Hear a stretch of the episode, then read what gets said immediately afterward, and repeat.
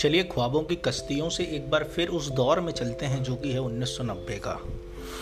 उस दौर की मोहब्बत जिस दौर में इतने कम्युनिकेशन के साधन नहीं हैं। हम अपनी फीलिंग को इस तरीके से ना तो हम एक दूसरे को बता सकते हैं और ना इतना खुलापन है।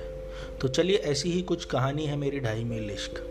ये कहानी है दो उन बच्चों की, यानी बच्चों की या उस लड़कपन के प्यार की, जो चालू तो होता है अपने अंजाम तक पहुँचने के लिए तैयार भी होता है या कहें पहुँच भी जाता है, पर फिर कुछ ऐसा होता है जिससे कि वो अधूरा रह जाता है। तो पूरी कहानी सुनने के लिए मेरी पॉडकास्ट को पूरे तरीके से सुने। Thank you